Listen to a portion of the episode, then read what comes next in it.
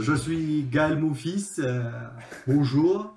Avec euh, Centris et Statis. euh, Aujourd'hui, nous sommes euh, portés au dos de Lyon, hein, Centris Et oui, oui, à, à cette la tranché, à tennis, à j'ai très la branché, à, à pétatron. Πέτρατρούν.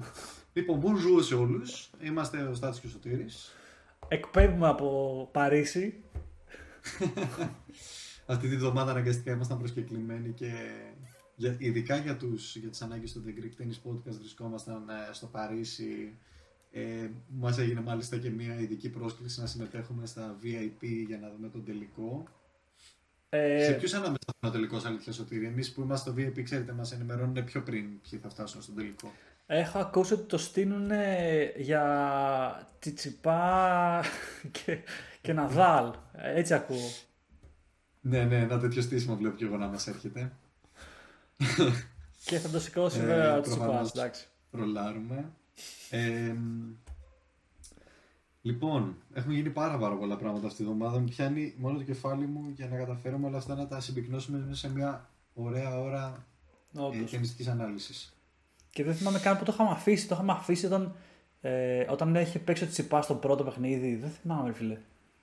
Ε, ήταν ναι, εκείνη την Κυριακή το είχε παίξει και εμείς βλέπαμε το βράδυ που είχε νικήσει στο πρώτο παιχνίδι ε, κόντρα, κόντρα, κόντρα, κόντρα, κόντρα, κόντρα, στο, Τζερ, ε, στο Jeremy Chardy.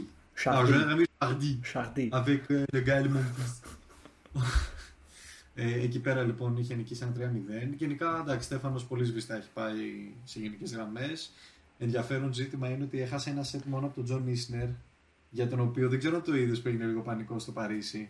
Μμμ. Ε, βγήκε μια φωτογραφία, ρε παιδί μου, με drone από πάνω από το Φίλιπ Σαρτιέ και είχε βάλει πριν παίξει με τον Ισνερ σαν προπόνηση ο Τσιτσιπάς, επειδή ο Ισνερ να θυμίσουμε ότι είναι ένας ε, Αμερικανός 2-11, ο πιο ψηλός που υπάρχει στο tour μαζί με τον Ράιλι Οπέλκα και έχει και αυτός το πιο δυνατό σερβίς στο tour μαζί με τον Ράιλι Οπέλκα, λόγω και του ύψους τους. Μμμ. Για να τον αντιμετωπίσει ο Τσιπάς πριν τον αγώνα του μαζί του, είχε βάλει τον προπονητή του να, να μπει μέσα στο box και να κάνει τα, τα σερβίς από μέσα από το box ε, του τέννις. Δηλαδή, όχι απ' έξω όπως κάθονται οι κανονικοί παίκτες, έτσι ώστε η διαφορά του ύψους με το φιλέ να αντιστοιχεί με αυτή που έχει ο 2-11 Isner πίσω από, το, από, τη- από την baseline, ε, αντίστοιχα πιο μπροστά. Έξυπνο, έξυπνο. Νομίζω δεν έπαιξε ρόλο πάντως γιατί η αλήθεια είναι ότι βρήκε πάρα πολύ. Κατάφερε να κάνει πολύ καλά return με τον Ισνερ. Λίγο στην αρχή εντάξει, okay, ήταν στο 5-5, μετά έγινε το break από τον Ισνερ γιατί ε, ήταν, ήταν το μόνο που είχε να φοβάται ο Τσιτσιπάς αντικειμενικά με τον Ισνερ να, μην- να μην του γίνει break. Γι' αυτό ήμουν, ήμουν σίγουρος ότι σε αυτό το παιχνίδι στάνταρ θα υπήρχε set που θα έφτανε στο tie break. Γιατί είναι πολύ δύσκολο απλά να σπάσει τον Ισνερ. Οπότε η δουλειά ήταν κυρίως να μην σπάσει ο ίδιος μέχρι να σπάσει η ψυχολογία του Ισνερ. Το οποίο νομίζω το κατάφερε. Ε, και ψυχολογία, αλλά και το ότι ρε παιδί μου ξέρεις, είναι πιο μεγάλο σε ηλικία, ε, ότι σε κάποια φάση θα κουραζόταν. Ε, βέβαια, εγώ να σου πω για το, το φοβόμουν, θα το, θα το χάσει, δεν ξέρω αν το χάσει το μάτς, ότι θα, ξέρεις, θα μπορούσε να είναι και πιο οριακά τα πράγματα και να μην το έχει πάρει 3-1. Πάντως, οκ, ε, ρε παιδί μου, προφανώς παίζει πολύ έτσι μονοδιά- μονοδιάστατα ο Ισνερ και το χτίζει το, το παιχνίδι μόνο πάνω στο σερβίς του. Αλλά είναι ωραίο να βλέπεις ε, τη τελείως διαφορετική προσέγγιση σε ένα παιχνίδι από τον average ε, ταινίστα, ρε παιδί μου. Ε, είναι, είναι, ξέρεις, έχει το ενδιαφέρον του. Που ξέρεις, ε, ανεβαίνει κατευθείαν να κάνει σερβίς, μετά ανεβαίνει για να κάνει το volley κοντά στο, στο φιλέ, προσπαθεί στο return να, να το σκοτώσει το match για να μην κάνει μεγάλα rallies. Έχει συγκεκριμένη λογική και το βλέπεις μέσα στο παιχνίδι και το θέμα είναι να δεις πώς θα το να αντιμετωπίσεις. Και τους υπά δηλαδή τον έβλεψε ότι η Άσια έριχνε γάμο στα βρύδια. Δεν- Δεν ήταν ότι ήταν ε, τόσο εύκολο το μάτς για αυτό. ήταν, ήθελε λίγο σκέψη. Δεν λες ευτυχώς που δεν έριξε καμία κατάρα εκεί στο, στο διαιτητή να πάει ξανά στα futures. Εντάξει, όχι μέρα.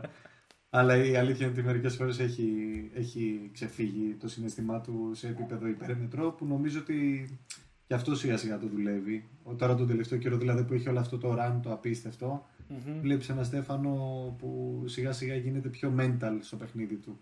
Έχει, έχει μεγαλύτερο zen. Δηλαδή, ακόμα και όταν έχανε από τον Ισνερ, με ηρεμία το αντιμετώπισε ψυχολογικά και το γύρισε πολύ ωραία το παιχνίδι του. Ο ίδιος το παιχνίδι του. Γιατί όταν έχεις ένα γίγαντα που, όπως είπες και εσύ, μετά το σερβίς εμφανίζεται στο net, που αν δει στο net έναν άνθρωπο 2.11 είναι. Αντικειμενικά χρειάζεσαι άλλο ένα γήπεδο από πίσω για να του κάνεις λόμπα. Όντως. είναι πάρα πολύ δύσκολο. Δηλαδή είναι αυτό που ακριβώς που είπες, ότι είναι ένας άνθρωπος που δεν είναι πάρα πολύ καλός όταν το, όταν το πιάσεις στα μεγάλα ράλι. Είναι αυτός που θα κάνει πρώτος το λάθος όταν παίζεις με ένα παίκτη της κλάσης του Τσιπά. Mm. Αλλά το θέμα είναι μέχρι να φτάσεις να παίξεις μαζί του σε long rally, πρέπει να αποφύγεις ένα πάρα πολύ δύσκολο σερβίς και ένα ανέβασμα στο φιλέ. Γιατί το συζητάγαμε κιόλας τότε, θυμάμαι μαζί, ότι ε, τα net points του Isner σε αυτό το παιχνίδι ήταν απίστευτα τα νούμερα. Μιλάμε 45 net points έκανε. Ε, ναι, μιλάμε ναι. για τρομακτικά νούμερα στα net points. Που ο, ο Τσιτσιπάς που είναι από αυτούς που κάνουν πολλά net points είχε 15-18.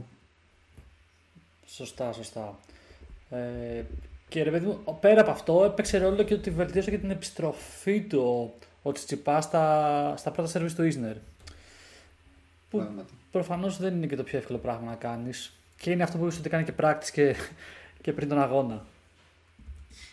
Τώρα ε, θα μπω σε ένα, ε, σε ένα υπερμεγέθες ε, υποθετικό σενάριο και θέλω να με ακολουθήσεις αυτό. Mm-hmm. Ε, βάλε τη ζώνη σου.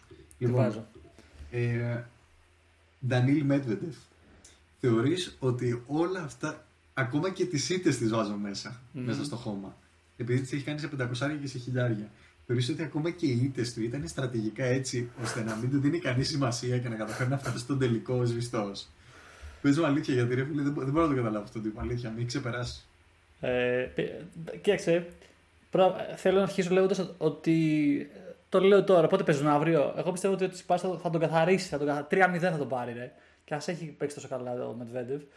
Ε, δεν ξέρω πραγματικά πώς κατάφερε τη σωστή στιγμή να, να ανέβει τόσο πολύ και ειδικά στο χώμα. Δηλαδή έχει να, να παίξει καλά στο χώμα από πέρυσι από τον Ρολάν Καρός που αποκλείστηκε στο πρώτο γύρο. Ε, Βασικά δεν είχε παίξει και καλά, ναι, και εκεί στο 0 ήταν. Ακριβώς, ακριβώς. Δεν έχει παίξει καλά βασικά στο χώμα ο, ο Μετβέντεφ.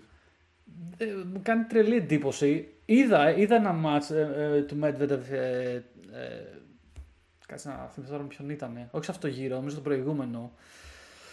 Που έχασε και λίγα λεφτά γιατί είχα στοιχηματίσει ότι θα, θα, θα βγει εκτός. Να είμαστε ειλικρινεί είμαστε με το κοινό μας. Έτσι, έτσι, χάνουμε έτσι. και λεφτά. χάνουμε κιόλα. Μην μας ακούτε.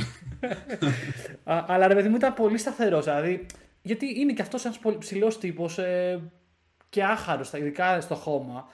Αλλά ο Άτιμος κατάφερε και, και κοντά να, να ανεβαίνει στο φιλέ και να, δηλαδή να βγάζει άμυνες, ε, να έχει καλά πρώτα σερβίς. Που ε, δεν το περιμέναμε τουλάχιστον τόσο σε τέτοιο βαθμό πριν, ε, πριν το τουρνουά. Που ρε παιδί μου, θυμάσαι που μου έστειλε και διάφορα tweets που, που αστειευόταν, που ε, ξέρω, έλεγε Γι' αυτό σου λέω, είναι σατανικό το σχέδιο. Αυτά τα I love Clay όταν νίκαγε. τα... που, που, που, που γεννάει ο διαιτητής και του κάνει στο, στο Monte Carlo ήταν που του λέει ε, εκεί πέρα υπάρχει ένα χτύπημα στο γήπεδο και, και του λέει είναι, είναι, είναι κατεσ... Πώς το το είπε, είναι κατεστραμμένο το σημείο και του λέει Μα ούτως ή άλλως είναι κατεστραμμένο, παίζουμε σε χώμα.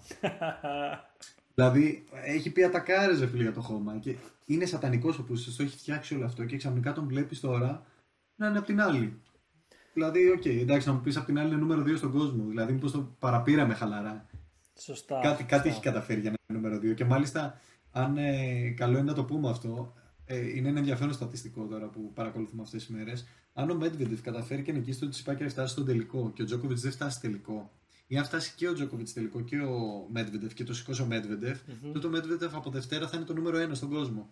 Όντως, δεν το ήξερα αυτό, τρελό. Ναι, είχε πολύ ενδιαφέρον. Βέβαια και, και εγώ είμαι μαζί σου γιατί ο Τσίτσι θεωρώ ότι σε αυτή τη φάση με το, με το παιχνίδι του θα είναι άχαστο. Αλλά να πούμε κιόλας ότι στο ATP head to head μεταξύ τους, δηλαδή στις προηγούμενες συναντήσεις τους, ε, είναι 6-1 υπέρ του Medvedev. Μόνο μία φορά τον έχει νικήσει σε 7 συναντήσεις τους. Οπότε δεν θα πάει με καλή ψυχολογία ως προς αυτό το κομμάτι του Τσιπά, αλλά θα πάει με την καλύτερη δυνατή ψυχολογία του timing. Σωστά και, και νομίζω και με την ότι το 6-1 τώρα δεν θυμάμαι, αλλά νομίζω τα πιο πολλά δεν ήταν σε χώμα ε, που κέρδισε ο Μέντεβετεφ. Σωστό, σωστό. Βέβαια, επίσης δηλαδή παίζει ρόλο και μια κόντρα που έχουν αυτοί οι δύο, που την έχουν χτίσει με τα, με τα χρόνια, που ίσως ίσως λίγο, ξέρεις, ε, παίξεις λίγο με, το, με την ψυχολογία, αρνητικά εννοώ στον Τσιπά και λίγο, ξέρεις, έχει δεύτερη σκέψη για το, ή να νευριάζει. Δεν ξέρω, αυτό, αυτό φοβάμαι και εγώ. Στη, στη συνέντευξη τύπου ε, στο τελευταίο μάτι του Τσιτσιπά του, το, το, το, του λέγανε ρε παιδί μου ότι έτρεχε, την ίδια ώρα έπαιζε και ο Μετβέντεβ και του λένε mm-hmm. κατά πάσα πιθανότητα θα, θα έχεις αντιμετωπίσεις τον Μετβέντεφ. Και ενώ ήταν χάπη και απάντησε ο Τζέτσι, λέει: Κάνε ένα σχόλιο. το, το έκλεισε έτσι. δηλαδή... ε, εγώ πιστεύω ότι επειδή το κάνει ε, τύπου mentality, γιατί δεν θέλει να μπει στο τρυπάκι να, να αρχίσει να ακούει ερωτήσεις ότι είσαι στο 6-1 και τι θα κάνεις. Και ξέρω ότι αυτό τον ρίξει. Οπότε τώρα που ξέρω ότι είναι σε streak, σε τρελό streak τώρα και πάει καλά, mm-hmm. σου λέει θέλω να μείνω με αυτή την ψυχολογία, να μην δω ποιος είναι ο παίκτης απέναντί μου και το είπε κιόλας αυτό. Ότι δεν θέλω να σκεφτώ την Ομέντεβιτ, γιατί δεν θέλω να σκεφτώ ποιο παίκτη έχω απέναντί μου. Θέλω απλά να σκεφτώ ότι εγώ αυτή τη στιγμή παίζω το παιχνίδι που παίζω. Ε, συγκεντρώνομαι στον εαυτό μου, όχι σε εξωτερικούς παράγοντες. Θεωρώ ότι είναι, σε, ότι είναι σωστή η ψυχολογία που έχει για να αντιμετωπίσει το συγκεκριμένο παίκτη, γιατί ενώ τον έχει σαν παίκτη σε αυτή τη δεδομένη στιγμή και σε αυτό το δεδομένο τερέν, μόνο, μόνο η κακή του ψυχολογία από τις προηγούμενες αναμετρήσεις τους μπορεί να τον ε, επηρεάσει αρνητικά, θεωρώ. Ναι, και, και εγώ συμφωνώ. Δηλαδή πιστεύω ότι ο Τσιπάς θα είναι το φαβορή. Κι ας είναι ο άλλος νούμερο 2 και ας έχει κάνει και πολύ καλή πορεία τώρα, δεν πιστεύω ότι κατάλληλη στιγμή να καταλάβει ποιος ποιος είναι ο Τσίτσι. Έτσι. Λοιπόν, ε, Medvedev λοιπόν είχε κάποια ενδιαφέροντα παιχνίδια. Δεν θέλω να σταθώ σε κάποιο ιδιαίτερα. Ε, με το Ράιλιο Πέλκα κατάφερε όπως και ο Τσιπάς με τον Ίσνερ να βρει τις λύσεις. Ε, με Κρίσιαν Γκαρίν το 3-0 δεν το περίμενα. Περίμενα τον Γκαρίν θα το παλέψει λίγο παραπάνω. Γενικά φέτος το χώμα Γκαρίν στους μεγάλους αγώνες, όταν πάει να παίξει με top 20, δεν είναι έτοιμος. Ενώ μέχρι εκεί παίρνει πολύ άνετες νίκες Στου top 20 ξαφνικά φέτος ο Γκαρίν έχει πέσει πάρα πολύ. Ενώ σήκωσε και τίτλο σε 250 φέτος και φάνηκε ότι θα, θα είναι πάλι στα top ονόματα. Θεωρώ ότι φέτος δεν τα έχει καταφέρει καλά στους δύσκολους αγώνες, στις κρίσιμες στιγμές. Ε, επίσης, ένα πολύ μεγάλο μάτσο που ήθελα να σχολιάσω και μου έχει κολλήσει και θέλω να το πω είναι, που είναι για μένα ορόσημο αυτό που έγινε και από εδώ και πέρα θα μετράει περισσότερο συγκεκριμένος παίκτης για μένα είναι το μάτς Κάσπερ Ρούντα Αλεχάνδρου Νταβίδοβιτ Φωκίνα. Το, το θυμάσαι το, το, που έφτασε στα 5 σετ και το πήρε ο Φωκίνας στο 7-5. Ε, δεν το είδα, δεν το είδα αυτό την αλήθεια. Αλλά μου έκανε εντύπωση που αποκλείστηκε ο Ρουντ. Γενικά ο Ρουντ, ρε παιδί μου, ήταν για μένα τουλάχιστον στοιχηματικά θα έλεγα ότι ο Ρουντ θα έφτανε να παίξει με τελικούς με τη ΣΥΠΑ. Mm-hmm. Ήμουν αβέβαιος γι' αυτό. Mm-hmm. Δηλαδή το ότι ο Ρουντ αποκλείστηκε από το Φωκίνα δεν το περίμενα ποτέ. Απ' την άλλη, ο Φωκίνα έχει δείξει Ρε παιδί μου ότι είναι ένας παίκτης all around. Είναι να θυμίσω ότι είναι από αυτούς τους λίγους που κάνουν underarm serve. Και όχι απλά κάνει underarm όπως όλοι οι άλλοι όμως. Ο Φωκίνα θεωρώ ότι είναι η επιτομή της ε, της εξαπάτησης του αντιπάλου. Με ωραίο τρόπο το λέω, με, με, με το καλό του νόημα. Δηλαδή, προσπαθεί, γιατί στο τέννη υπάρχει και το κομμάτι της εξαπάτησης όταν παίζεις. Δηλαδή, όταν έρχεται να κάνεις ένα forehand, δεν θέλεις ο άλλος να καταλάβει σε ποια μεριά του τερέν θες να το στείλεις όταν, κάνει, όταν είναι η ώρα να κάνεις ένα drop shot, δεν θες να έχεις στηθεί για drop shot πολύ πριν φτάσει η μπάλα κοντά στη ρακέτα, γιατί ακριβώς ο αντίπαλος θα το δει και θα ξεκινήσει να ανεβαίνει ε, προς το φιλέ πριν καν ρίξει την μπάλα. Οπότε θα την προλάβει. Σωστά, γιατί είναι λοιπόν- κλασικό το ότι πάει, να κάνει ότι θα κάνει forehand και το γύρισε drop shot ε, τελευταία στιγμή για να μην το δει ο αντίπαλος. Δηλαδή, όντως ισχύει αυτό που λες. Ακριβώς. Άρα, γενικά η τεχνική της εξαπάτησης στο τέννη είναι την ξέρουν όλοι οι παίκτες. Απλά ο Φουκίνα έχει ένα κλικ παραπάνω. Πώς να το πω ε, μια κλίση έχει προς αυτή την εξαπάτηση. Ακριβώς γι' αυτό έχει βάλει και το underarm serve. Αλλά ο τύπος το έχει φτάσει σε άλλο επίπεδο. Αν δεις τον τρόπο που κάνει service, πάντοτε η, η ρακέτα του κινείται προς την. Ε, όταν την έχει κάτω τη ρακέτα πριν τη σηκώσει και πετάξει την μπάλα, κινείται προς την μπάλα σαν να κάνει underarm serve και την τραβάει πίσω. Κινείται προς την μπάλα, τραβάει πίσω, σηκώνει την μπάλα και ρίχνει service. Οπότε κάθε φορά που κάνει service, περνάει η μπάλα πολύ. Είναι, είναι στο χιλιοστό για να κάνει underarm serve. Οπότε ο αντίπαλο του δεν ξέρει ποτέ. Πρέπει να είναι πάντα έτοιμος ότι ο Φωκίνα μπορεί να μου ρίξει το underarm. Το οποίο είναι ωραίο για να το βλέπεις και αυτά τα μάτσα που παίζει με τέτοιο τρόπο. Ρε, είναι άλλη ομορφιά στο παιχνίδι. Mm. Ε, ο Φωκίνα πάντως, είναι, είναι, είναι, ακόμα μέσα. Αυτή η νίκη του πάντως. Πώς; Ο Φωκίνα είναι ακόμα μέσα. Με πιο, ε, στο... Έχει περάσει. Ο Φωκίνα στο νίκησε τον Τελμπόνης. Επίσης πολύ ωραίο μάτσο. Γιατί ο Τελμπόνης φέτος, ειδικά στο χώμα τις τελευταίες εβδομάδες, έχει δείξει άλλο πρόσωπο. Δηλαδή, μιλάμε για ένα τύπο που θα πάρει σοβαρούς πόντους τώρα. Θα ανέβει σημαντικά ranking. Ε, έχει δείξει πολύ καλό πρόσωπο. Τον ήξερε βέβαια από εκείνη. Εντάξει, δηλαδή θα νίκαγε το Ρουτ και θα είχαν το Τελμπόνης. Ήταν κρίμα και άδικο. Mm-hmm. Γιατί ήταν τεράστια νίκη του, τεράστια με το Ρουτ. Ε, και τώρα παίζει με το Σβέρευ. Και ο νικητής από αυτό το match θα παίξει με τον νικητή του Τσιτσιπά Μέντβεντεφ στον ημιτελικό. Σωστά. Που, να πούμε και ότι ο Σβέρεφ έχει πάει καλά. Λίγο πιο χωρίς κρίση πολλά πολλά. Ε, τα καθαρίζει τα, τα ματσάκια. Εκτός από το, τον πρώτο ή δεύτερο γύρο που ήταν πίσω 2-0 και αναγκάστηκε λίγο να, στον πρώτο γύρο με τον Όσκαρ Ρότε εντωμεταξύ, ένα qualifier Γερμανό που ε, έχει νικήσει άλλους στο 3-0 και αυτό είναι και απόδειξη ότι πόσο, πόσο παίζει ρόλο η αυτοπεποίθηση στο τέννη για το Σβέρεφ τον τελευταίο καιρό δεν είχε πάει πολύ καλά και ήρθε χωρίς ιδιαίτερη αυτοπεποίθηση στο, στο τουρνουά, κέρδισε με δυσκολία τον πρώτο αγώνα και μετά άρχισε και ζεσθενότανε. Ζεσθενότανε και ανέβαινε η αυτοπεποίθησή του και έχει πάρει όλα τα μάτσα από εκεί πέρα 3-0. Δεν είχε χάσει σέτα από εκεί πέρα. Που εγώ το θεωρώ και το σφαίρο δηλαδή για έναν ξέρεις, άξιο ε, διεκδικητή του, του τίτλου. Σωστό. Και άμα φτάσει με τελικό μαζί του, ο Τσιζιπάς θα έχει δύσκολο έργο αυτή τη φορά. Ε, αν και νομίζω ότι με Σβέρεφ έχει πολύ καλύτερο ρεκόρ από ότι με Μετβέντεφ έτσι στα, στα κερδισμένα Ισχύει, παιχνίδια. Και, ε... και στον τελικό που έκανε φέτος, δηλαδή, αν θυμάσαι, προηγεί το 4-1 και μετά ε, ε, πάλι σε ψηλός ο Τσιπάς εκεί πέρα και έχασε 2-0. Πάντως ναι, θα, θα είναι πολύ ωραία αυτή η εβδομάδα με, με τα μάτς που, που έρχονται. Να πούμε και πότε είχαμε το, το Σάββατο βράδυ που ήταν ο, με Φέντερερ. Όπω ναι, Φέντερερ. Που έκανε εκεί το πολύ δυνατό μάτς. Ε, ρε παιδί μου, είναι τέχνη να το βλέπεις. Που, ρε, και δεν είναι, έτρεχε. Τον έβλεψε ότι δεν είναι, δεν είναι το νιάτο που θα, θα, πάει, θα τρέχει από μια άκρη στην άλλη όλη την ώρα. Επέλεγε ποιου πόντους δεν θα κυνηγήσει καν π.χ.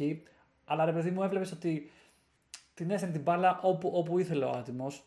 Και αυτό που μου άρεσε πάρα πολύ είναι ότι αυτό που το έλεγε και ο σχολιαστής στα, στα σερβίς του αντιπάλου δεν πήγαινε καθόλου πίσω. Περίμενε ακριβώς πάνω στο baseline για να αποκρούσει την μπάλα. Που και αυτό είναι λίγο. Και ότι okay, γυρνάει πιο γρήγορα το, το return γιατί μπορεί να συνδυάσει τον αντίπαλο αλλά και πάλι κλείνει λίγο το χώρο στο πόσο μακριά μπορεί να φύγει η μπάλα και πόσο πρέπει να κυνηγήσει, να κινηθείς για, για να πιάσει το, το σερβίς. Αλλά πέρα, πέρα από αυτά, ρε παιδί μου, ήταν πολύ, πολύ ωραίο μάτς. Το, το είδα όλο, είναι αλήθεια. Δηλαδή, μέχρι δύο παρά πόσο κράτησε. Εγώ θα περίμενα ότι θα, θα συνέχιζε, αλλά χθες ανακοίνωσε ότι ε, αποσύρεται. Τουλάχιστον το ζήτησε με το team του και αποφάσισαν να αποσυρθούν για να κάνει focus στο ε, Wimbledon. Πώς σου φαίνεται σε αυτό σαν, σαν απόφαση; Λοιπόν, εγώ σαν απόφαση αυτό το βρίσκω πολύ controversial. Δηλαδή, από τη μία, αν οποιοδήποτε άλλος το κάνει αυτό, δηλαδή πάλευε τόσο πολύ να νικήσει ένα παίκτη, τα κατάφερνε με τρελό resilience, με τρελή, με, με, με τρελή ας πούμε αντοχή mm-hmm. ε, και, και μετά από όλο αυτόν τον αγώνα αποφασίζει να εγκαταλείψει είναι κάτι που αν το κάνει οποιοδήποτε άλλος παίκτης, πιστεύω ότι ο Ρολάν Γκαρό θα, θα ρίχνει ποινή. Και θα ρίχνει ποινή με την έννοια ότι δεν έχει τραυματιστεί. Γιατί να το σταματήσω. Ε, ε, για την αξιοπρέπεια του αθλήματος, για το. Για, για το. Πώς να το πω. Ότι είναι ένα από τα μεγαλύτερα τουρνουά στο τέννη και δεν μπορεί απλά κάποιος να αποφασίσει να σηκώνει να φεύγει χωρίς να έχει τραυματιστεί. Ε, επηρεάζει λίγο την αξιοπρέπεια του αθλήματος και την. Ξέρεις, δηλαδή δεν μπορείς να βασίσεις σε ένα τουρνουά. Ε, ε, ε Πώς να βασιστείς σε ένα τουρνουά τη χίλιαρο όταν σηκώνεται ένας παίκτης και φεύγει χωρίς να έχει τραυματιστεί. Δεν είναι κάτι σωστό. Για οποιονδήποτε άλλο παίκτη λοιπόν θα είχα πολλά να πω. Για το συγκεκριμένο λοιπόν, επειδή έχει όλα τα ελαφρυντικά στον κόσμο, γιατί είναι αυτός που είναι και γιατί είναι τρελά κλάση τύπος και δεν έχει δημιουργήσει ποτέ πρόβλημα και είναι ωραίος και okay, όλα. Θα πω απλώς ότι αν ένιωθε ότι το σώμα του ακόμα δεν είναι έτοιμο, κάτι θα ήξερε γιατί είχε μπροστά του Μπερετίνη και μετά Τζόκοβιτς. Οπότε ήξερε ότι από εδώ και πέρα είναι μόνο για πιο δύσκολο. Οπότε τα γόνατά του μετά από αυτή την κουραστική μάχη που έδωσε με τον Κέπφερ δεν τον κρατάγανε την επόμενη μέρα. Οκ, okay, καταλαβαίνω ότι λέει γιατί να τραυματιστώ εξ αρχής και να μην σταματήσω εδώ, αλλά κακώς για μένα συνδέθηκε το Wimbledon. Ότι, ότι φεύγω από ένα Grand Slam στους, ε, στους 16, έχω φτάσει στους 16 ενός Grand Slam και φεύγω έτσι ώστε να πάω καλύτερα σε ένα Grand Slam σε ένα μήνα. Εντάξει, πολύ, πολύ στρατηγική χωρίς λόγο. Δηλαδή είσαι καλά, κάνεις ένα καλό run. Δοκίμασε το. Εκτός αν πραγματικά τα πόδια σου δεν σε κρατάνε, οπότε οκ, okay, κάτσε έξω. Αλλά για μένα είναι τελευταίες του, τελευταίες του ε, ελπίδες, τελευταίες του ευκαιρίες να κάνει κάτι μεγάλο. Γιατί δεν νομίζω ότι από τον χρόνο το Φέντερερ θα παίζει στι 40 του. Πραγματικά, δηλαδή Οπότε... ήταν πολύ, πάρα πολύ πόσο στρατηγική, ψυχρή στρατηγική, γιατί ρε, μου καταλαβαίνω ότι ο τύπος λέει έχει πάρει 800 μέτρα τουρνουά. Αυτό που τον ενδιαφέρει είναι ούτε, ούτε να φτάσει τελικό, ούτε είναι τελικό. Είναι να, να, να δει αν θα καταφέρει να πάρει άλλο ένα Grand Slam. Και σου λέει ότι στο χώμα πες ότι παίζω άλλα δύο μας, πες ότι περνάω Μπερετίνη, πες ότι περνάω και μετά το Τζόκοβιτ, πώ ποιος ήταν μετά. Ναι, Ε, ναι. λέει, ε, και θα έχω κουραστεί και θα, θα βρω μπροστά μου, ξέρεις, ε, Ναδάλ, ε, ε, πολύ δύσκολα θα το πάρω. Οπότε και λέγοντας ότι δεν περίμενα θα- ότι θα φτάσει καν ε, ε, μέχρι τον τέταρτο γύρο, επειδή είχε- ας- ας- να θυμηθούμε ότι πριν να αρχίσει το Grand Slam είχε κάτι ξέρεις, α- από καρδιωτικές ήττες και λέγαμε, ξέρεις, έχει ξοφλήσει ο Φέντερερ από δυνάμεις και όλα αυτά. Οπότε έκανε ένα, ένα, ένα ε, τουρνουά που ούτε ούτε ο ίδιος περίμενε να φτάσει τόσο, τόσο μακριά και έτσι δικαιολόγησε και την, ε, την απόσυσή του. Ότι δεν περίμενα καν να φτάσει τόσο πολύ. Εγώ ήθελα να παίξω δύο-τρει γύρους και να ξέρεις. Και μετά να ε, κάνω focus στο Wimbledon που η αλήθεια είναι ότι ρε παιδί μου ιστορικά έχει πιο πολλές πιθανότητες να το κατακτήσει. Οπότε κάπως έτσι το βλέπει και ο ίδιος, φαντάζομαι. Αλλά και εγώ συμφωνώ ότι πρώτον ρε παιδί μου, ο, ο, πώς λέγονταν το, ο Γερμανός που έπαιζε Κέπφερ. Ο Κέπφερ, το Δηλαδή, κρίμα που δεν τον άφησε να περάσει αυτός τότε, γιατί ο τύπος το ήθελε πάρα πολύ. Δηλαδή, είχε, είχε φτάσει στα, στα όρια να είναι μανιακός μες στο κύβο, έτσι, που μίλαγε μόνος του. Εντάξει, έκανε, έκανε ακρότητες. Ο Κέφερ έκανε ακρότητες. Δηλαδή το ότι πήγε, γιατί και εγώ το βλέπα live μαζί σου, το ότι πήγε στη γραμμή τώρα επειδή έχασε εκεί πέρα ένα, ένα backhand και πήγε και έφτιασε πάνω στο. Πήγε από τη μεριά του Φέντερερ, δεν το έχω ξαναδεί αυτό. Και έφτιασε πέρα πάνω στο, στο σημάδι. Εντάξει, πήρε βέβαια Τι technical να είναι. point εκεί, έχασε ένα πόντο, αλλά ρε φίλε δεν είσαι συμπεριφορέ αυτό. Και ειδικά όταν παίζεις απέναντι στο Φέντερερ, δηλαδή, οκ. Αλλά ε, συμφωνώ μαζί σου, το ήθελε πάρα πολύ σε κάθε περίπτωση και του το στέρισες και μετά λες: OK, ο Μπερετίνη να περάσει χωρίς να παίξει μετά. Ε, είναι λίγο Που- άδικο, ρε φίλε. Που δίνει και τεράστιο Και εγώ πρόγραμμα πάντως στον ότι αυτό που Περετίνη, έγινε με έτσι. το Federer, άμα, άμα ο Φέντερερ σηκώσει Wimbledon, εγώ πιστεύω ότι αυτό είναι για ταινία μετά. Όντως, αλλά εγώ ε, δεν σου λέω να το σηκώσει, ρε φίλε. Δηλαδή, είναι τόσο σίγουρο ότι θα φτάσει πιο. μα- Ακόμα και στους 16 δεν ξέρω αν θα, αν θα φτάσει. Δηλαδή, ξέρεις, κάτι θα ξέρει περισσότερο βέβαια. ο ίδιος Ναι, να το τώρα κάνει. το κάτσε καλά, τώρα έγινε ωραία η φάση. Δεν ξέρω αν θα γίνει το ίδιο στο Wimbledon, σωστό, αλλά για σκέψη το να σήκωνε το Wimbledon. Δηλαδή, φαντάζομαι τρέιλερ από αυτήν την ταινία να βλέπεις και το Federer με τον, ε, με τον πρόεδρο της ε, της Ομοσπονδίας εκεί για το Roland Garros και να του λέει Roger, you can't quit. Listen to me, Dominic. I must quit. I must see at Wimbledon. Ε, θα ήταν πολύ, τώρα που το έπαιζε, θα ήταν πολύ ωραίο να δούμε έτσι μια ταινία με τις ζωές των, ε, αυτών των, των, των μεγάλων. Ξέρεις, αυτών, ρε, ε. ναι. A man that played everything. For a grand For a, slam. la- the last. ε, μην το πούμε the last dance, πρέπει να είναι διαφορετικό. The last. The Grand last slam. dance, τύπου. Αυτό, αυτό, αυτό. The last His lap. last grand slam. Λοιπόν, α, επίσης και σήμερα είχε, είπαμε καθόλου για ε, Djokovic. Ε, Όχι, όχι, δεν έχουμε πει. Ναι, Μουζέφι Μουζέτη. Τζόκοβιτς. πολύ περίεργο μάτς αυτό, ε. Αλλά είναι το πιο περίεργο μάτσο που έχω δει στη ζωή μου. Μουσέτη να είναι μπροστά 2-0, που τα δύο σετ ήταν δύσκολα έτσι. Δεν, ήταν και τα δύο σε tie break. Ρε, Ήταν δύσκολο, αλλά το θέμα είναι ότι έπαιζε, έπαιζε απίστευτο τέννη ο Μουζέτη και ο Τζόκοβιτς έπαιζε το τέννη του. Δεν μπορώ να πω ότι ο, ο, ο Τζόκοβιτς ήταν κάτω από τις προσδοκίες μας. Απλά ο Μουζέτη ήταν πάνω από τις προσδοκίες μας. Και για δύο σερή σετ, ρε φίλε, να χάνεις το tie break ο Τζόκοβιτ από έναν τόσο μικρό και άπειρο ταινίστα δύο φορές συνεχόμενα είναι κάτι που δεν θα το περίμενα. Και το βλέπω να γίνεται δύο φορές και λέω απίστευτο. Φίλε, ο Μουζέτη, τι να πω. Δηλαδή, το next νούμερο ένα, ας πούμε, που θα δούμε. Όντως, Και, συμφωνώ. okay, και όντως μπορεί να είναι βασικά γιατί είναι αρτίστας πραγματικά. Ο τύπος παίζει με πάρα πολύ τέχνη και κάνει μέσα στο Roland Garros αυτή τη βδομάδα είδαμε να κάνει τα πιο ωραία shot βασικά που έχουμε δει φέτος. Τα πιο περίεργα πίσω από την πλάτη έβαλε έναν απίστευτο πόντο Όντως, τον όντως. ε, Μάρκο Σεσινάτο, στον ομοεθνή του. Ε, και ξαφνικά και που είναι στο 2-0 και λες ok, πάμε για ένα δύσκολο σε τρίτο. Σε, το ξέραμε ότι θα είναι δύσκολο, ξέραμε ότι ο Τζόκοβιτς θα αντιδράσει. Αλλά 6-1, 6-0 και 4-0, όπου εντάξει το παρατάς μετά, αυτό δεν το περίμενα με τίποτα. Και ε, εδώ δεν ξέρω αν έχει κάνει δηλώσεις ο, ο Μουσέτη για το πότε, ρε παιδί μου, ξέρεις, εντόπισε το ότι έχει θέμα. Ήταν στο, στο τρίτο σετ, ήταν στο πέμπτο. Γιατί και, και αυτό θα παίζει το ρόλο του ξέρει, για, το, για την έκβαση του αγώνα. Αν, όπως και να έχει, ο Τζόκοβιτς ανέβηκε σίγουρα και προφανώς πρέπει να έχεις τέτοιο mentality για να είσαι νούμερο ένα ε, στον κόσμο σαν τον Τζόκοβιτς. Γιατί δεν παρατάς κανένα μάτς και ίσα ίσα πεισμόνεις και μπορείς να γυρίσεις ε, από κάθε παίχτη οποιαδήποτε στιγμή. Όχι, Ε, όχι απλά να είσαι δύο, δύο σετ μπροστά από τον Τζόκοβιτ. Σε, σε, σε match point να είσαι, δεν ηρεμείς, δεν, δεν εφησυχάζεις. Ε, αυτό είναι βέβαιο έτσι. Το- Αλλά αυτό, αυτό που ρωτάς, ό,τι και να απαντήσει ο Μουζέτη, εγώ θα σου πω ότι το είχαμε καταλάβει όλοι ήδη από το, δεύτερο, από το τέταρτο σετ. ότι δεν, δεν υπάρχει καμία περίπτωση αντίδρασης. Ε, ξαφνικά έχασε τις αποστάσεις από εκεί που ήταν άχαστος, που κράταγε τα long rallies πολύ ωραία, ξαφνικά τα returns του φεύγανε πίσω από την baseline συνέχεια, all out, πολύ δύναμη, λιγότερο φάλτσο. Ε, έχασε το παιχνίδι το παιδί. Εντάξει, ήταν πολλά για να τα διαχειριστεί ψυχολογικά εκείνη την ώρα και δεν τα κατάφερε για τρίτο σετ. Αναρωτιέμαι τι θα γινόταν ήταν ένα τουρνουά χιλιάρι, ας πούμε, που ήταν στα δύο σετ. Θα είχε παίξει έτσι ή μετά το πρώτο σετ θα είχε χάσει, πάλι θα είχε πάθει το ψυχολογικό ότι πάω να νικήσω το νούμερο ένα. Ναι, και πιστεύω πιο πολύ προς το δεύτερο πάει. Και νομίζω να πούμε ότι ήταν το, το πρώτο του Grand Slam ε, στο Roland Garros βασικά εννοώ, το, του Μουσέτη, έτσι. Σωστά. Δηλαδή, ε, έχει και, και θράσος και, και πολλά skills ο, ο Ιταλός. Ε, Σωστά. Που... Και ο άλλος νέος Ιταλός, ο Γιάννη Ξίνερ, πώς σου φάνηκε με Ραφαλ Ναδάλ, γιατί και οι δυο τους είναι κάτω από 20, φτάσαν στους 16 και παίξανε με τα δύο ιερά τέρατα και φάνηκε ότι δεν είναι ακόμα έτοιμοι. Ε, που νομίζω το ήταν εύκολα τον, ε, τον έσβησε ο Ναδάλ τον, τον Σίνερ.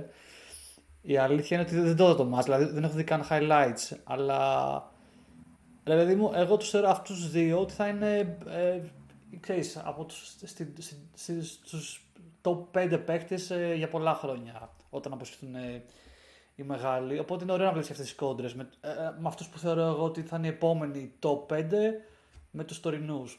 Δηλαδή, βλέπεις ότι είναι, είναι, έχουν το mentality του, του μαχητή. Τώρα το συγκεκριμένο ματς δεν, δεν είδα πώς, πώς εξελίχθηκε. Ε, αλλά το, πότε, ε, το 6-0 στο τελευταίο set είναι, λίγο, είναι λίγο σκληρό. 6-0. Ε, νομίζω εκεί είχε πλέον, είχε, είχε πλέον πριν τα πατήματα τον Ναδάλ, ήξερε ακριβώς πού να κινηθεί στο παιχνίδι. Αντίστοιχα, ο άλλος είχε μια ψυχολογία όταν είσαι 2-0 ε, κάτω από Ναδάλ σε ένα Grand Slam όπως το συγκεκριμένο το έχει 13 φορές. Νομίζω ότι OK. Okay. Απλά χάνεις κάθε ελπίδα. Ε, Βλέπεις το πλοίο να φεύγει, να σαλπάρει. Πριν καν στο. Πριν καν πατήσει το γήπεδο για να ξεκινήσει το τρίτο σετ. Ε, Πάντως. Ε, Ναδάλ είναι. Εντάξει. Τον περιμέναμε καλό, αλλά το να μην έχει χάσει ούτε σετ, να συνεχίζει. Πάλι, δηλαδή, τα στατιστικά αυτού του ανθρώπου σε το συγκεκριμένο τουρνουά ε, είναι υπεράνθρωπα. Δηλαδή, δεν θέλω καν να τα αναφέρω. Το, το, έχει να χάσει σετ από τον Τζόκοβιτ το 2019. Σετ. Τρέλες, τρέλες. Ε, είναι, είναι 100... Έχει χάσει μόνο δύο μάτς από, από τότε που ξεκίνησε να παίζει στο Ρολέν Καρός, έχει χάσει μόνο δύο μάτς και έχει κερδίσει 102, 103, δεν ξέρω τώρα με το σύνερ που πήγε. Δηλαδή, δε, δε, απλά, απλά ε, να σιωπήσουμε. Μια στιγμή, ξέρω εγώ, μια στιγμή σιωπήσει για το θρίαμβο του, του Ναδάλ. Δεν έχω κάτι να πω. Είναι τρομακτικός ο τύπος. Ναι, έχει κάνει ε, τρελά πράγματα. Αλλά να τρέμει, να τρέμει όταν θα βρει τον Τζιπά μπροστά του στον τελικό. Ναδάλ, εσταπέντο. Εσταπέντο, Ναδάλ. Που να πούμε ότι ο, ο Ναδάλ τώρα βρίσκει τον ε, Σβάρτσμαν, έτσι, ο οποίος και αυτός. Ε, Πώς θα καταφέρει συνέχεια στο, στο Ρίλαν και φτάνει και έτσι. Ε... Μαλάκα είναι, εγώ θέλω να το, είναι ο δαίμονας της Τασμανία ο, ο Σβάρτσμαν. δηλαδή τον, όταν πηγαίνει να χαιρετήσει τον αντίπαλό του, από κοντά. Ξέρεις, βλέπεις το παιχνίδι, λες, Α, ωραίος ο Βάρισμαν, ωραίος. Και μόλις χαιρετάει από κοντά, λες, Πώς νίκησε, ρε Μαλάκα.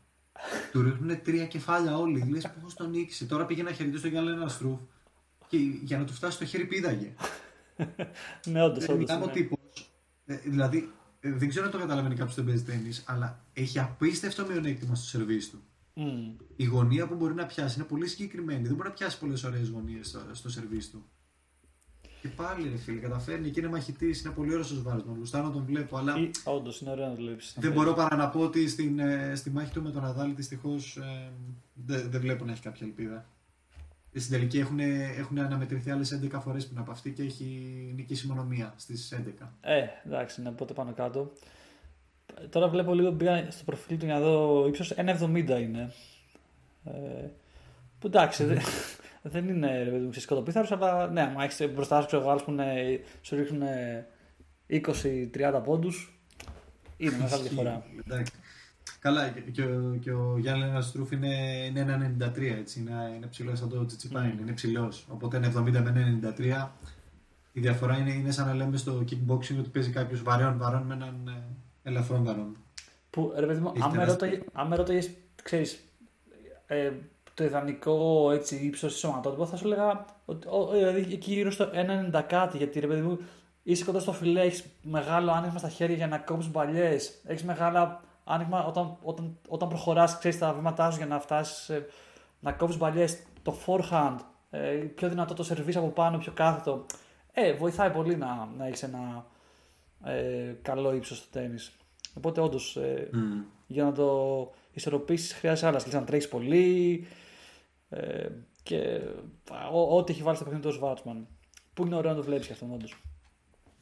Ναι, ναι, ναι. Ε, τώρα ε, τα... νομίζω ότι ήρθε η ώρα να μιλήσουμε για μια άλλη μεγάλη νίκη που είχαμε σήμερα. Για δύο άλλες μεγάλες νίκες βασικά. Για να μεταφερθούμε στη θηλυκή εκδοχή του, του Ρολάν Γκαρός. Σωτήρη, για βοήθα λίγο.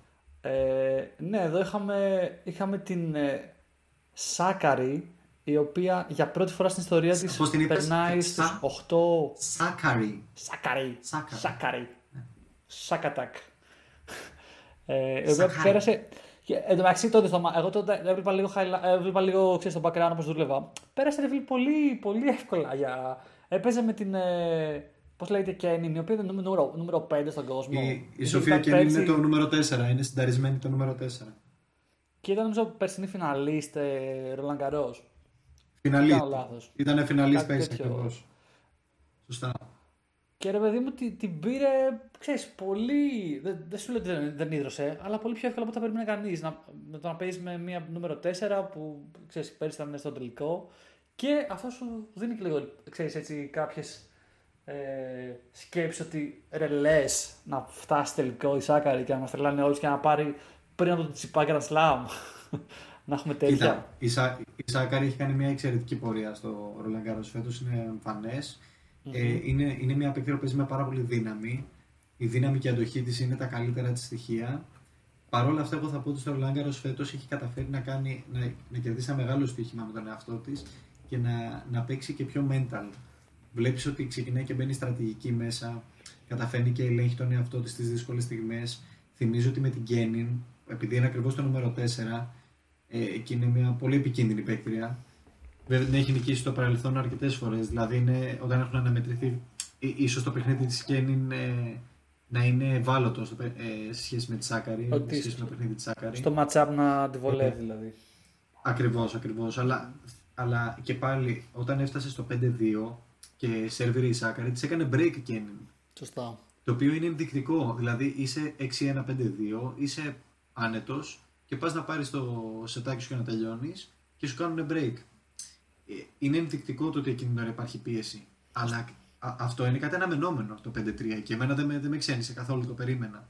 Αλλά το ότι έκανε break καπάκια δεν το περίμενα και έδειξε ότι η Σάκαρη έχει ψυχή. Και παρόλο που όλο το, όλο το κοινό υποστήριζε εκείνη την ώρα την Κένιν, όχι τόσο για την Κένιν, αλλά κυρίως γιατί για να γίνει match, γιατί βλέπανε έναν άνθρωπο να καταστρέφεται και θέλουν, προτιμούσαν να γίνει κλασικά το outsider λίγο Σωστά. εκείνη τη στιγμή που ήταν η Κένιν να πάρει λίγο τα πάνω της.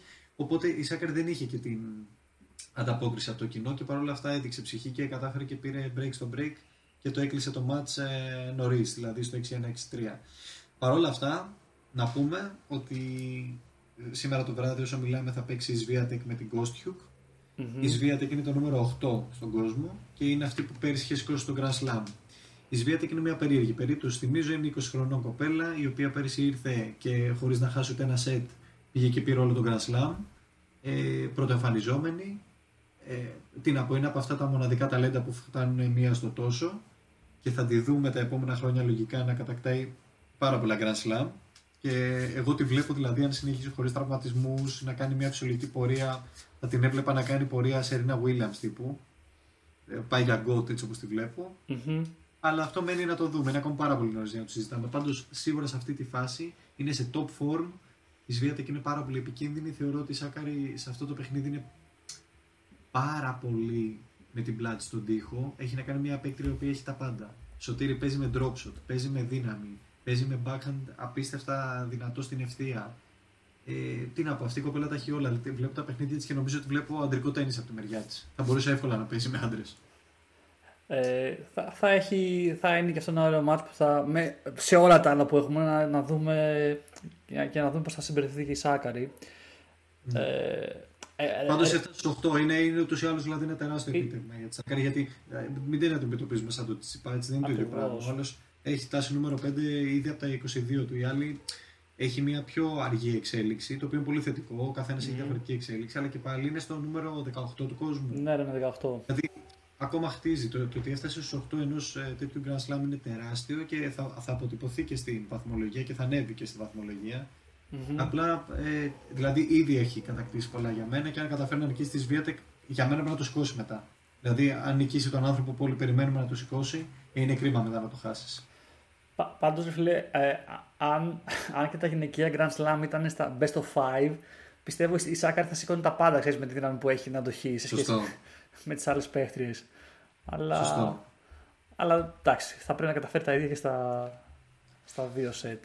Εν τω με- Επίσης, μιας που, ναι. λέγαμε, λέγα- μιας που λέγαμε για το Federer, sorry, μιας που λέγαμε για το Federer και το πώς το αντιμετώπισε η, Ομοσπονδία του, η Γαλλική Ομοσπονδία Τέννης. Μμμ. Ε, μπορώ, πρέπει να πούμε αντίστοιχα εδώ και αυτό που έγινε με την Αόμι Οσάκα, έτσι, το παρακολούθησες; Α, Όντως, αυτό πήγα να το ξεχάσω. Είχε πολύ ενδιαφέρον. Ε, που ρε παιδί μου αποσύρθηκε επειδή δεν ήθελα να μιλάει στην συνέντευξη τύπου. Σωστά; Δεν έγινε και εδώ. Δηλαδή, ξεκίνησε από την αρχή και είπε πριν, πριν φτάσει καν στο Ρολαγκάρο, πριν πατήσει γαλλικό χώμα, ανέβασε tweet και λέει: ε, Έχω θέμα με το να με εξετάζουν συνέχεια ε, σαν ιερά εξέταση δημοσιογράφοι μετά από κάθε μάτς δεν σέβεται κανείς την ψυχολογία μας και ότι εκείνη την ώρα δεν είμαστε σε φάση ας πούμε, να καταθέτουμε την ψυχή. Έχουμε καταθέσει την ψυχή μας, δεν είμαστε έτοιμοι να απαντάμε τώρα στις ερωτήσεις του καθενός. Εκείνη η ώρα είναι για να πάμε να κάνουμε αποθεραπεία και να ηρεμήσει το κεφάλι μας. Ε, και κανείς δεν το σέβεται αυτό, μόνο και μόνο για τη βιομηχανία του θεάματος κτλ. κτλ. Και λέει εγώ είμαι έτοιμη να δεχτώ οποιοδήποτε fine, οποιοδήποτε πρόστιμο, ε, για να μην πάω να, να, μην πάω να ε, μιλήσω στους δημοσιογράφους κατά παράβαση τους, το, το, της συμβάσεως που έχουμε με την Ομοσπονδία, με το, με το WTA των γυναικών, την Ομοσπονδία Τέννης. Και αφού έγινε αυτό, στον πρώτο γύρο που νίκησε πράγματι δεν πήγε να καταθέσει και έφαγε πρόστιμο 15.000 δολάρια. Και έβγαλε και μια ανακοίνωση γαλλική, το Roland Garros βασικά εκεί, που λέει ότι ε, σας παρακαλούμε να μην ε, το κάνετε αυτό και να μην δημιουργείτε όλο αυτό το πρόβλημα γιατί μπορεί να χρειαστεί και να σας αποκλείσουμε από το τουρνουά. Και αυτό είναι με ανακοίνωση, άρα ξεκίνησε ο πόλεμος. Ξέρανε αυτοί τι κάνανε. Αυτή λοιπόν δέχτηκε πάρα πολύ πίεση και επειδή είχε εξ αρχής πει ότι εγώ δεν πρόκειται να πάω σε καμία συνέντευξη με δημοσιογράφους, από το να τη διώξουν αποχω... ε, επέλεξε να αποχωρήσει η ίδια. Και αποχώρησε γράφοντας στο Twitter της ότι για λόγους ψυχολογικούς και επειδή δεν είμαι καλά τον τελευταίο καιρό και για μπλα μπλα μπλα, αποφασίζω να αποχωρήσω γιατί δεν μπορώ να ακολουθήσω το πρόγραμμα που θέλουν οι άλλοι να ακολουθήσω. Και εκεί ξαφνικά μόλις το έκανε, ξαφνικά όλες, όλα τα Grand Slam βγάλανε κοινή ανακοίνωση και λένε εμείς για τους παίκτες και εμείς νοιαζόμαστε και να μην φύγει. Και η ψυχολογία των παικτών είναι πάνω απ' όλα και θα δούμε τι μπορούμε να διορθώσουμε με τους δημοσιογράφους για να είναι όλοι ευχαριστημένοι. Και ξαφνικά γίνανε τα καλά παιδιά. Για να μην το political correctness μην τους χτυπήσει boomerang, ας πούμε. Κοίταξε, ή- ήταν και λίγο έτσι, είχε έτσι ένα, πώς το ε, κοχώνες η κίνηση της, ε, της Οσάκα, γιατί πρώτα απ' όλα α- αποχώρησε και ταυτόχρονα είπε ανοιχτά ότι ε, παλεύει και με την κατάθλιψη, δεν είπε ότι απλά η ψυχολογία, ξέρεις, με λίγο δυσάρεστη. Που ρε παιδί μου, Σωστό. που αυτό ε, φέρνει ακόμα σε πιο παράξενη θέση τη, τις ε, διοργανώτριες, ξέρεις, ε, η Grand Slam, γιατί σου λέει, ρε φίλε, ίσως τελικά θα πρέπει να σέβομαι ότι ο άλλος μπορεί να έχει και ξέρεις, σοβαρό θέμα και να μην τον πιέζουν τον, τον, τον δίνω πρόστιμο επειδή ε, δεν και καλά έχω έναν τίτλο ότι πρέπει να μιλήσει για να, για να πει ξέρεις, τις πέντε μπουρδες του μετά το μάτς. Ε, οπότε νο- παίζει αυτή η κίνησή της να, να αλλάξει λίγο τη συμπεριφορά των, ε, ξέρεις, των, αυτών που διοργανώνουν τα τουρνουά και να μην είναι τόσο έτσι ε, παρτάκιδες να το πούμε με άλλα λόγια και να, μην- να δίνουν ελευθερία σε όποιον θέλει να μιλάει σε όποιον θέλει να μην μιλάει. Δεν είπε δηλαδή, ξέρεις, δεν είπε ο Σάκα ότι όποιος μιλάει είναι βλάκας. Είπε ότι ξέρεις, ας ας έχουμε ελευθερία να κάνουμε ό,τι πιστεύουμε ε, όπως, και όπως νιώθουμε. Που εγώ το σέβομαι σαν, σαν δήλωση. Εν τω μεταξύ, πέρα από την Οσάκα, έχει φτάσει νομίζω και μια 17χρονη τώρα στους, ε, στους 8. Μια Αμερικανίδα που είδα. Η, η Γκοφ, ρε, η, η, κο- η Κόρη Γκοφ, η Κόκο Γκοφ όπως τη φωνάζουμε. Ναι, Κοίτα, η- ε, είναι ένα, είναι ένα παιδί που εδώ και 1,5 χρόνο μας απασχολεί και έχει κάνει τεράστια run. Δεν είναι η πρώτη φορά. Δηλαδή πλέον ε, σου- είναι κάτι σαν το Σίνερ στο, στο αντρικό, βέβαια σε λίγο μικρότερη. Περιμένουμε δηλαδή πλέον από αυτήν. Είναι το νούμερο 24, έτσι. Δεν είναι. ναι, δεν είναι ε, 100, ξέρω, 200. Είναι Ακριβώς. Ε, και περιμένεις από την Γκοφ να φτάσει εδώ που φτάνει. Σου θυμίζω ότι η Γκόφ είναι αυτή που απέκλεισε τη Σάκαρη στο ακριβώς προηγούμενο τουρνουά. Πριν, ε, πριν παίξουν στο Ρολαγκαρό. Σωστά, σωστά. Ε, αλλά ξέρεις, ε, όπως το κάνεις, βλέπεις ότι μια 17χρονη να, να φτάνει τόσο μακριά είναι εντυπωσιακό. Δηλαδή, ξέρεις, γιατί δεν είναι μόνο τα skills, είναι και η ψυχολογία σε αυτή την ηλικία, ε, το άγχος πρέπει να διαχειριστείς. Δηλαδή, ε, εγώ εντυπωσιάζομαι να τόσο, τόσο μικρές ηλικίες να μπορούν να φτάσουν σε τόσο υψηλό επίπεδο. Εν τω μεταξύ, τώρα που λέμε ε, για τόσο μικρές ηλικίες, κάπου ξέρεις, ε, αν βλέπεις καθόλου μάτσα, ε, επειδή τα δείχνει και η καρτική τηλεόραση, mm-hmm. ε, το, το Λαγκαρός, σε κάτι διαλύματα έδινε κάποια ντοκιμάντερ και ήταν ένα ωραίο, τώρα θυμάμαι το όνομα, ήταν μια, μια τύψα που λέει, στα 14 της πήρε Ρολάν Γκαρό, κάτι, κάτι τέτοια. Τρελά πράγματα. Και μετά... Για την Λέγκλεν λες, μήπως; Δεν θυμάμαι το όνομα. Και μετά λέει γύρισε μετά. Αποσύρθηκε λέει, από υπερκόπωση και γύρισε μετά από 10 χρόνια και το ξαναπήρε θεά. Ναι, γιατί υπάρχουν δύο περιπτώσεις που έχω στο μυαλό μου. Η Λέγκλεν, αυτή που έχει δώσει το όνομά της στο Παριζιάνικο, όχι στο κεντρικό κόρτ, στο στο δεύτερο με μεγαλύτερο κόρτ του Roland Garros. Γι' αυτό θα δεις, mm-hmm. αν πολλές φορές βλέπεις από κάτω, ρε παιδί μου, σε ποιο, σε ποιο κόρτ παίζουν, είναι το Philip Satrier, το βασικό μεγάλο κόρτ, mm-hmm. και το δεύτερο είναι το Susan Lenglen. Η Susan Lenglen ήταν ε, μύθος, ας πούμε, της περίοδου. Μιλάμε για 1920-30, και πιο εκεί 20. Ε, όπου α, είχε διακοπεί ακόμα και από τον πόλεμο τότε το τέννις. Δηλαδή σε εκείνες τις περιόδους σήκωνε το Grand Slam, βέβαια τότε όταν ξεκίνησε αυτή να παίζει το γαλλικό, το, το Roland Garros γινόταν μόνο μες στη Γαλλία, mm-hmm. μεγάλους μονοτενίστες. Και, και όσο έπαιζε επειδή έγινε πάρα πολύ γνωστή και ότι ήταν πολύ απίστευτα αθλητική και έπαιρνε μόνο, μόνο νίκες βασικά δεν είχε καθόλου ήττες τότε το Roland Garros άνοιξε και έγινε διεθνές και μπορεί να έπαιξε ρόλο και αυτή της η, η αθλητική ας πούμε παρουσία ε, και, και τότε που έγινε διεθνές και μπορούσαν όλοι οι αθλητές να έρθουν και πάλι ήρθαν όλοι και τους νίκαγε.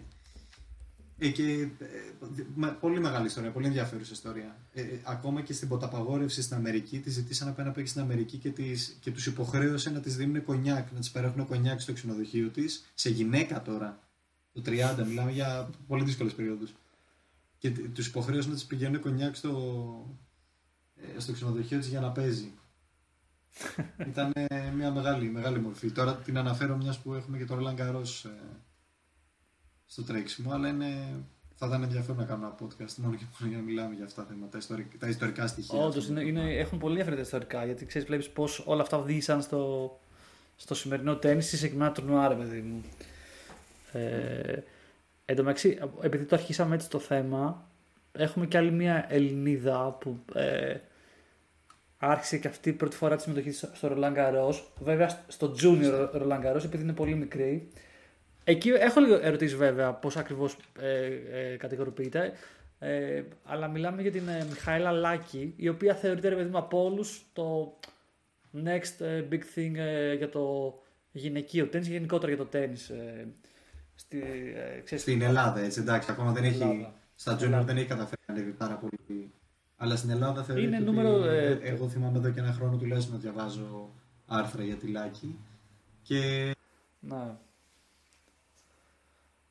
Τα έχει κατακτήσει στην Ελλάδα ε, κάπου που έβλεπα, δηλαδή κάθε χρόνο έχει πάρει ότι υπάρχει από στην Ελλάδα που ξέρεις πρώτη θέση. Και τώρα πα, πα, παγκόσμια κατάταξη νομίζω ε, για κάτω των 18 είναι 30 κάτι, mm. κάτι το, το ranking της. Και έπαιξε νομίζω σήμερα το δεύτερο match.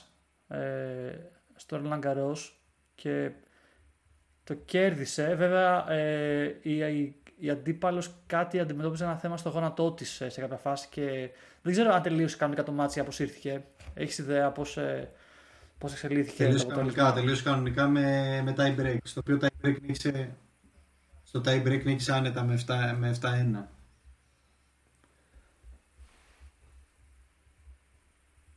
Οπότε περνάει στην, ε, στον τρίτο γύρο, έτσι. Περνάει στον τρίτο γύρο. Ε, ήδη, ήδη είναι μια τεράστια Ε, γιατί, γιατί αυτή που νίκησε, εντωμεταξύ είναι, είναι Ελληνοβελγίδα αυτή που νίκησε.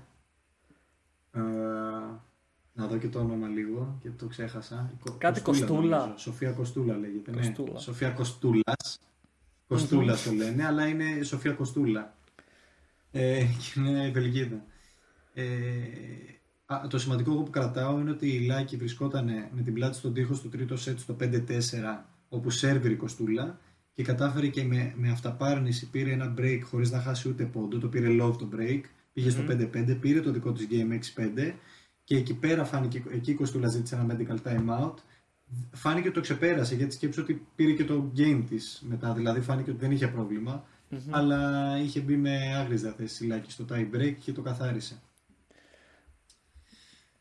Είναι... Πολύ καλό run, νομίζω ότι ναι. θα δούμε κι άλλα, θα δούμε, θα δούμε κάτι ακόμα καλύτερο από τη Λάκη Δηλαδή μπορεί να φτάσει και παρακάτω. Και το third round εδώ δεν είναι όπως τους άντρες και στι γυναίκες, δεν ξεκινάνε από τους 128, ξεκινάνε από τους 64.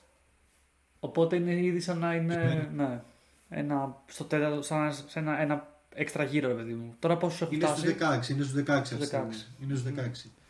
Ε, Τεράστιο θέμα. Βέβαια τώρα παίζει με, παίζει με τη Montgomery που είναι το νούμερο 5. Δηλαδή είναι το νούμερο 14 αυτή που έπαιζε πριν, τώρα παίζει με το νούμερο 5 του, του παγκόσμιου γυναικείου ε, παιδι, ε, εφηβικού στις γυναίκες τέννις. Ε, κύριε φίλε, ε, έχεις, έχεις την ιδέα πώς είναι ο διαχωρισμός, δηλαδή... Είναι πιο δύσκολο.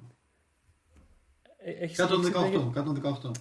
Ναι, πες ότι είσαι 118, αλλά είσαι πολύ γαμάτος, όπως ξέρω εγώ η Γκοφ που είπαμε, που είναι 17 χρονών. Η κόρη Γκοφ. Μπορείς να, να πας και να παίξεις και στο, στο main ε, Roland Garros αν είσαι μαζέψεις τους πόντους από τα άλλα του σωστά. Δεν είναι ότι απαγορεύεται ρε παιδί μου. Όχι, όχι, δεν απαγορεύεται καθόλου. Απλώς επειδή, επειδή οι νέοι ε, δεν είναι εύκολο να ανέβουν στο κανονικό, ακριβώς επειδή υπάρχουν, ε, υπάρχουν όλοι αυτοί που περιμένουν στην ουρά, υπάρχουν χίλιοι άνθρωποι μπροστά σου με πόντους στο ATP ranking. Mm-hmm. Ε, για τους μικρούς υπάρχουν τουρνουά ειδικά στα οποία μπορεί να μπουν μόνο αυτοί κάτω από 18 που δίνουν και αυτά ATP points. Όπως εδώ πέρα στο Roland Garros, ας πούμε, για juniors ε, παίρνουν κάποια ATP points και τα, τα οποία μπορεί να τα διεκδικήσουν μόνο άνθρωποι κάτω από 18. Οπότε έτσι το ίδιο το σύστημα αναδεικνύει νεότερα ταλέντα και τους επιτρέπει παίρνοντας πόντους να συμμετάσχουν και σε κανονικά τουρνουά. Η Γκοφ δηλαδή έτσι τα κατάφερε. Ξεκινώντας από μικρή, πήρε κάποια νεανικά πρωταθλήματα, έφτασε στο νούμερο 1 του, του παιδικού και έχοντας κάποιους ε, πόντους πάνω της, είπε να ρισκάρει και αντί για να συνεχίσει το παιδικό να ξεκινήσει στο γυναικείο. Το έκανε και τα κατάφερε. Και πλέον εδώ και 1,5 χρόνο έχει και τόση εμπειρία στο γυναικείο που παρά τη μικρή της ηλικία ε, θεωρείται φαβορής στα περισσότερα μάτς που παίζει. Το οποίο είναι τεράστιο κέρδος. Όντως, όντως. Σκέψτε ότι από να παίζει 20 χρόνια τέννη ακόμα έτσι. Δηλαδή. Ακριβώς. 20 χρόνια σε. Mm. Ε, λοιπόν, τι, ε, εδώ μεταξύ, όταν την επόμενη, την επόμενη φορά που θα κάνουμε podcast θα έχει, θα θα έχει τελειώσει το Ρολαγκαρό Κυριακή ο τελικός. Πώς πάει; Είναι Κυριακή, είναι Κυριακή ο τελικός, ναι, οπότε θα έχει τελειώσει και θα, θα το δούμε συνολικά καλύτερα. Σωστά, σωστά. Είναι πάντως εντυπωσιακό που, που έχουμε ρε παιδί μου, ελληνικό ενδιαφέρον σε τρία διαφορετικά μέτωπα. Έτσι, γυναικείο, αντρικό και under 18. Και, που, και όταν λέω ενδιαφέρον ότι. Ναι. Κοριτσιών. Ναι, ότι συνεχίζουν ρε παιδί μου, ξέρεις, ότι κάνουν deep, deep runs, ότι πάνε βαθιά στα τουρνά και δεν αποκλείονται. Ναι, ναι, δηλαδή πραγματικά η Ελλάδα πλέον έχει έχει κάτι να περιμένει από το Ρολαγκάρο. Πρέπει να φέρνω. Ήδη βασικά έχουμε φέρει αποτελέσματα. Και εκεί να μέναμε θα ήταν εξαιρετικά. σω όχι τόσο για το Τσιπά, θα περιμέναμε να φτάσει πιο πάνω, όχι να μείνει με το Medvedev. Εδώ είναι η ώρα του να του, να του κάνει το 6-2. Είναι ξεκάθαρο. Αν δεν το κάνει τώρα, πότε θα το κάνει. Αλλά είναι ήδη για την Ελλάδα έχει καταγραφεί ένα εξαιρετικό στατιστικό. Δεν ξέρω αν ποτέ ξανά υπάρχει αυτό ότι ξέρεις στο ίδιο Grand Slam ε, να υπάρχει Έλληνας και γυναίκα που να έχουν φτάσει ε, και δύο στους, ε, στους 8. Ενδιαφέρον αυτό. Εγώ νομίζω, ότι, εγώ νομίζω ότι δεν θα υπάρχει γιατί δεν είχαμε ποτέ τόσο μεγάλα ονόματα για να φτάνουν στους 16 του Grand Slam τόσο εύκολα. Όντως. Ε, και ταυτόχρονα, αυτό δηλαδή αυτό που λες το ταυτόχρονο είναι που. Είναι, πιστεύω ότι θα είναι πρώτο. Είναι εντυπωσιακό.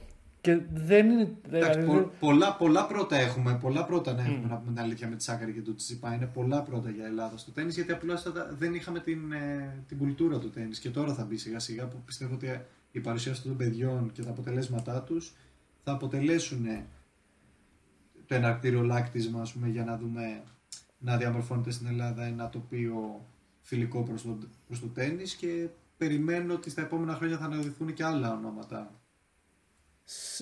αυτό είναι σίγουρο.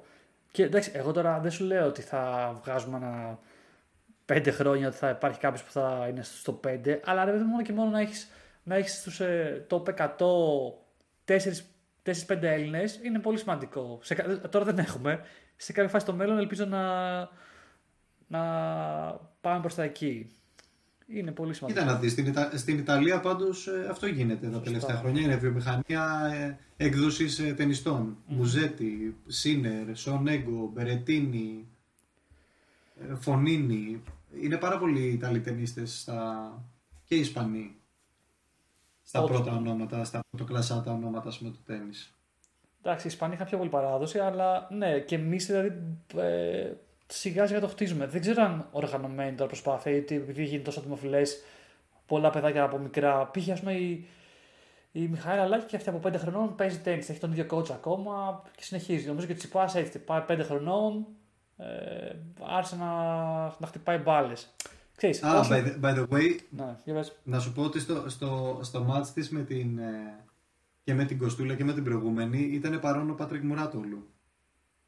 Ε, α, τη Μιχαήλα Λάκη, δεν ξέρω, είχα δει ένα βιντεάκι που την είχε, την είχε καλέσει ο Μουράτολου στο, στην Ακαδημία του, γιατί την είχε δει και ah. είχε ανεβάσει και βιντεάκι σε φάση, ε, λέει εντυπωσιάστηκα πόσο καλά κάνει adjustment στο παιχνίδι της. Οπότε ξέρεις, την, την γλυκοκοιτάει για να την τζιμπήσει και αυτή. Ε, ήταν μαζί της πάντως. Ήταν μαζί, της, ήταν στο, μαζί με το team της. Όταν πήγε να χαιρετήσει το team της, είδα το Μουράτολο και λέω: Ωχ, και εδώ έχει βάλει τα χεράκια του. Το έχει βάλει, φίλε, ναι, το έχει βάλει.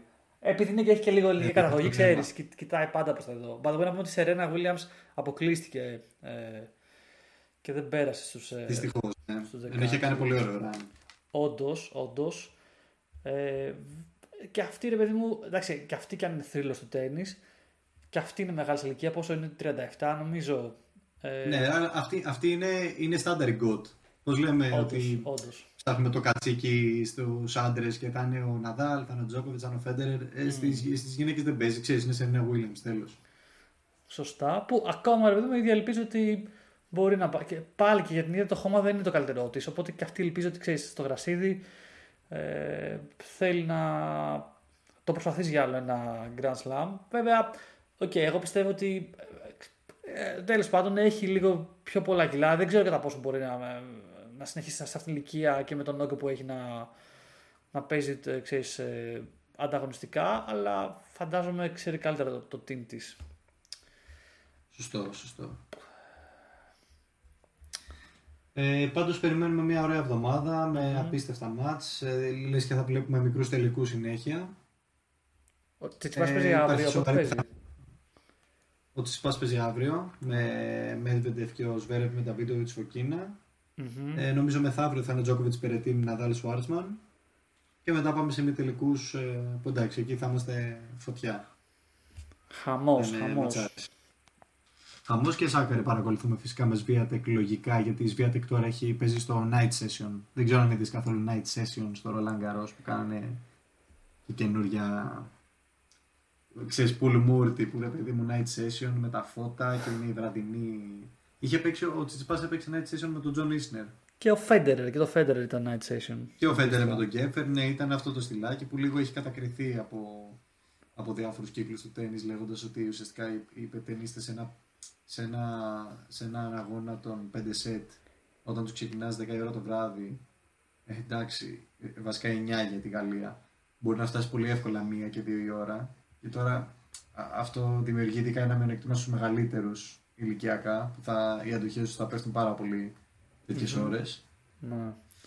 Οπότε έχει λίγο κατακριθεί, αλλά μέχρι στιγμής δεν, δεν έχει υπάρξει κάποιο match ε, σε night session που να έχει κρατήσει τόσο πολύ ώστε να δημιουργήσει τέτοια προβλήματα. Για κάποιο λόγο όλα τα night session έχουν τελειώσει σε φυσιολογικές ώρες. Εντάξει, του Φέντερ κράτησε λίγο. Ε, πόσο. Έχεις δίκιο, Βασίλη. Το Φέντερ πήγε λίγο, έφτασε.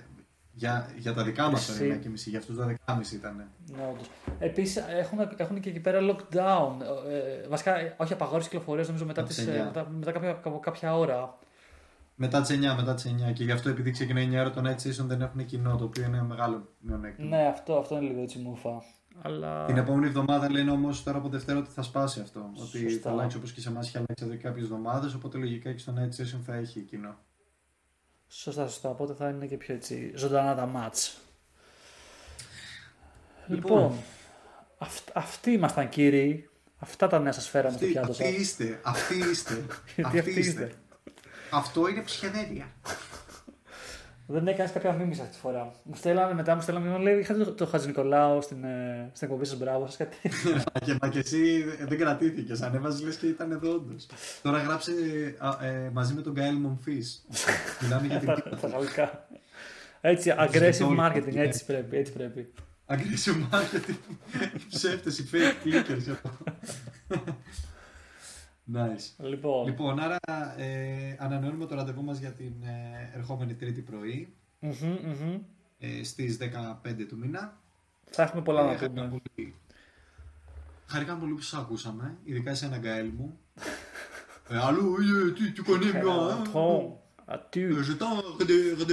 connais Τώρα που είπες αυτό πριν κλείσουμε, ξέρεις που, έχουν ένα, κλασικό γαλλικό σύνθημα που λένε κάτι αρχίζουν και, λένε κάτι και φωνάζουν Ω, όλα μαλάκα, στην μου θυμίζεις κερκίδα. κάτι άλλο. Δεν, δεν το έχω ακούσει. Το σκε- Έχω ακούσει κάτι σκαλωτικά. Ένα είναι που μου έχει κολλήσει. Που όταν, πώς εμείς φωνάζουμε Πάμε ρε, πάμε ρε. Αυτοί φωνάζουν Αλλέ, αλλέ. Δεν ακούγεται πολύ Μαλάκα, πορτικό μια αυτό. φορά και θέλω να μπω μες στην οθόνη και να τον βρω αυτό που στο γάλο και να τον βάλω κάτω να του βαρώ το κεφάλι. Αλλέ. Είδες, Μαλάκα, ε, έτσι θα χαιρετάω όταν μπαίνω. Κάθε κουλτούρα είναι διαφορετική. Λοιπόν, Τέλος πάντων, άντε το κλείνουμε, το κλείνουμε. Αλλέ. Αλλέ, αλλέ. Bye bye.